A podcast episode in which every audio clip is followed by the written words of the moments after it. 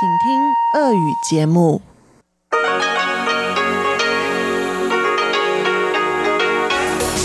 эфире Международное радио Тайваня. В эфире русская служба Международного радио Тайваня. Здравствуйте, уважаемые друзья! Из нашей студии в Тайбе вас приветствует Мария Ли. Мы начинаем ежедневную программу передач из Китайской Республики – Нашу программу, как обычно, откроет информационный выпуск. Далее те, кто слушает получасовой выпуск наших передач на частоте 5900 кГц с 17 до 17.30 UTC, услышат также рубрики «Панорама культурной жизни» с Анной Бабковой и «Учим китайский» с Лилей У. А для слушателей часовой программы на частоте 9490 кГц с 11 до 12 UTC или же на нашем сайте ru.rti.org.tw прозвучит также музыкальная передача «Нота классики», которую ведет Юна Чень, и повтор почтового ящика со Светланой Меренковой. А мы начинаем новости вторника, 3 марта.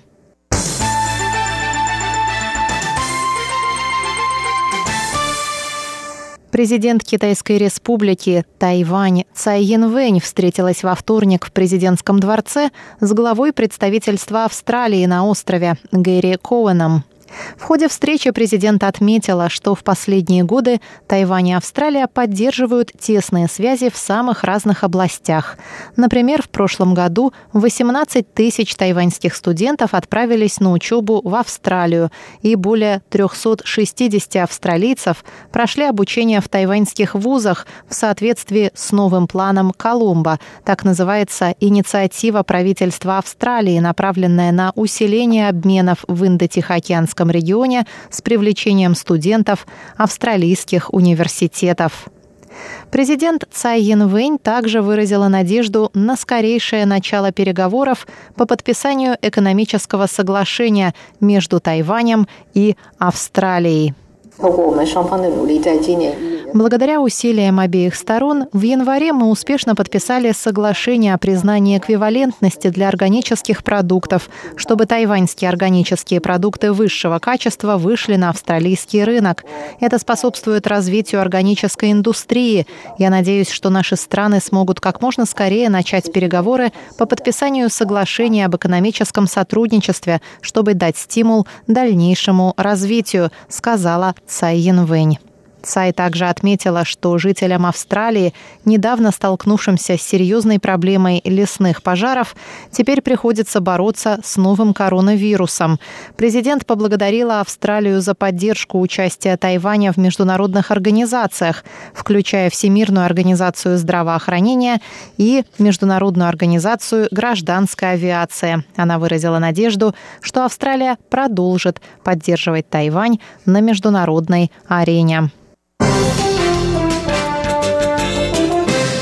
Новый, 42-й по счету случай коронавируса COVID-19 подтвержден на Тайване во вторник. Заболевшая родственница пациентки, находившейся в одной палате с 34-й заболевшей. Женщина в возрасте старше 50 лет навещала в больнице свою родственницу. Возможно, она вступила в краткий контакт с медсестрами, у которых позднее был обнаружен коронавирус. Однако точный источник заражения пока не установлен. 23 февраля женщина обратилась к врачу с кашлем и измождением. 1 марта ей сделали анализ на коронавирус. Вместе с нею были проверены другие пациенты высокого риска, вступавшие в контакт с заболевшими. Центральный эпидемический командный центр сообщил, что идентифицированы 295 человек, вступавших в контакт с заболевшими в результате кластерного заражения.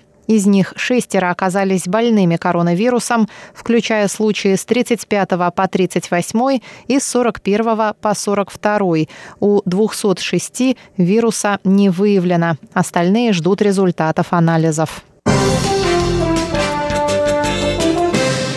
Молодые тайваньцы, желающие представлять свою страну в Юго-Восточной Азии, Южной Азии или Тихоокеанском регионе, смогут подать заявки к участию в программе «Юные послы Тайваня-2020». Министерство иностранных дел Китайской Республики Тайвань объявило во вторник о начале приема заявок от студентов тайваньских университетов, включая магистров и аспирантов в возрасте от 18 до 35 лет. К участию в программе приглашаются тайваньцы, изучающие социологию, информационные технологии, науку и инженерию, медицину, журналистику.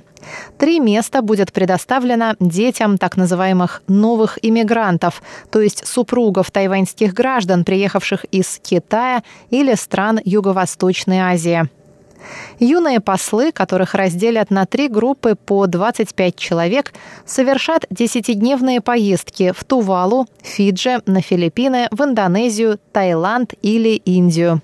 Там они встретятся с представителями неправительственных организаций и посетят соответствующие их специализации, учреждения и мероприятия.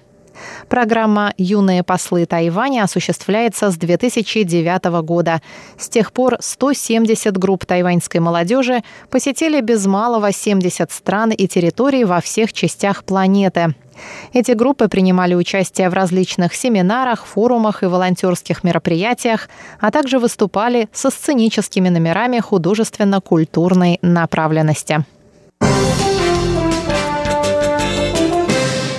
Тайваньская теннисистка Се Шу Вэй вновь стала первой ракеткой мира в парном разряде. Рейтинг женской теннисной ассоциации был опубликован после ее третьей общей победы в паре с Барбарой Стрыцевой на открытом чемпионате Катара по теннису, завершившемся в Духе в минувшие выходные.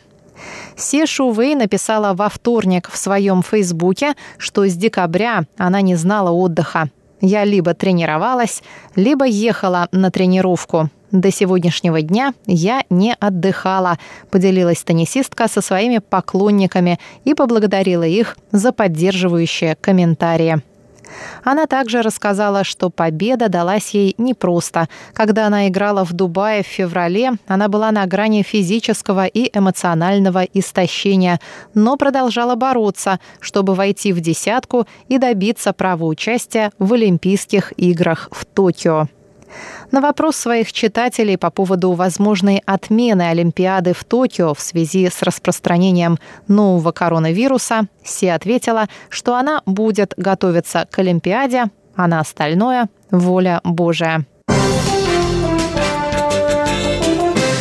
Выпуск новостей вторника, 3 марта, для вас подготовила и провела Мария Ли. Пожалуйста, оставайтесь на волнах.